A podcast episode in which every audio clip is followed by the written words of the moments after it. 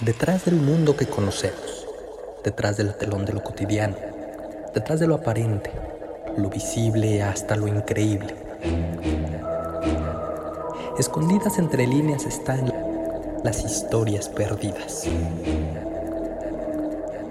Historias que por su cotidianeidad rayan lo extraordinario, lo impensable y que marcan un antes y un después, dando vida a la superación de la ficción por la vida real.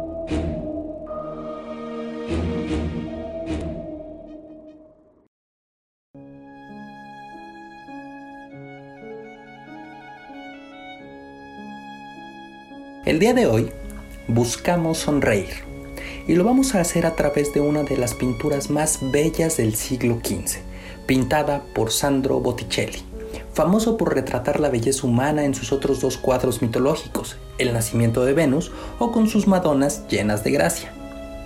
Hablo y se trata de Venus y Marte, que data de 1485, pero ¿quiénes fueron Venus y Marte? La historia de Venus y Marte es una de las tantas contadas en la Odisea de Homero.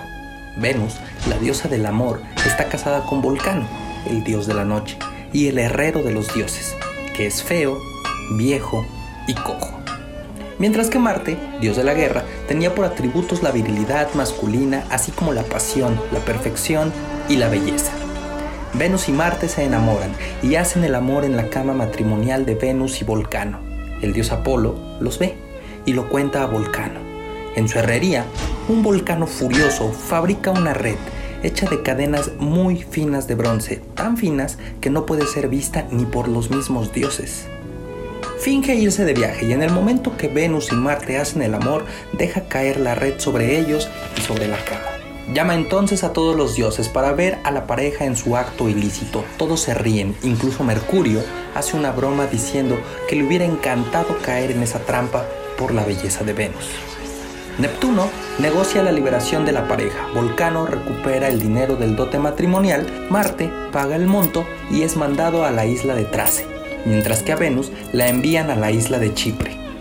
Es una historia donde, como siempre, los dioses se comportan como humanos, una historia de amor secreto, de belleza, de pasión prohibida y de venganza.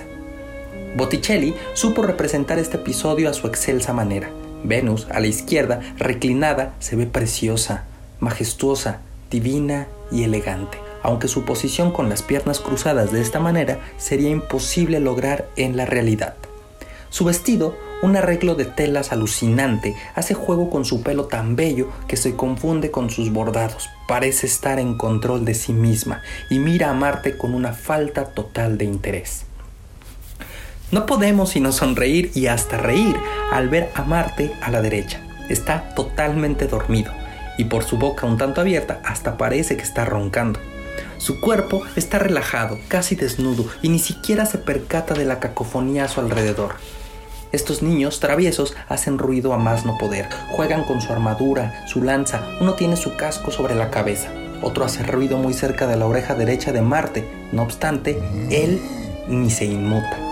Igual al acercarnos al cuadro vemos unas avispas cerca de la oreja izquierda, pero no despierta.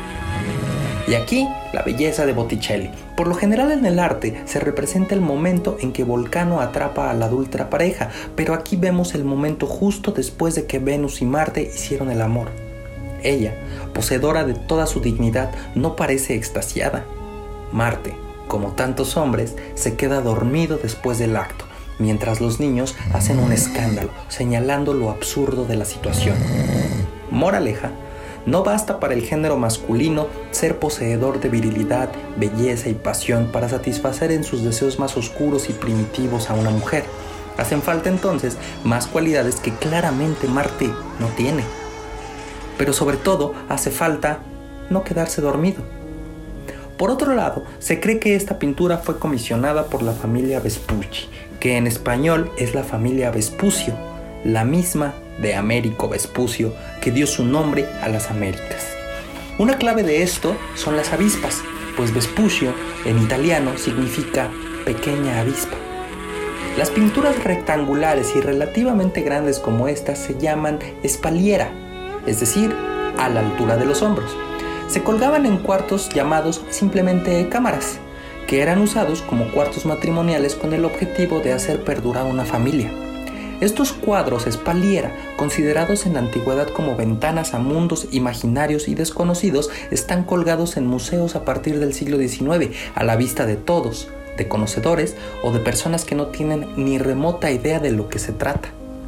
Esto agrega así encanto al arte, pues el arte no es asunto de unos cuantos expertos. La belleza de una obra no depende del conocimiento del que la mira. Todos podemos sonreír al ver la cara de Marte.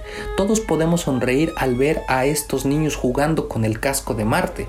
Todos podemos apreciar la belleza de Venus y su total indiferencia frente a un guapo pero dormido Marte. No necesitamos conocer la historia de Homero ni saber de los cuadros Espaliera.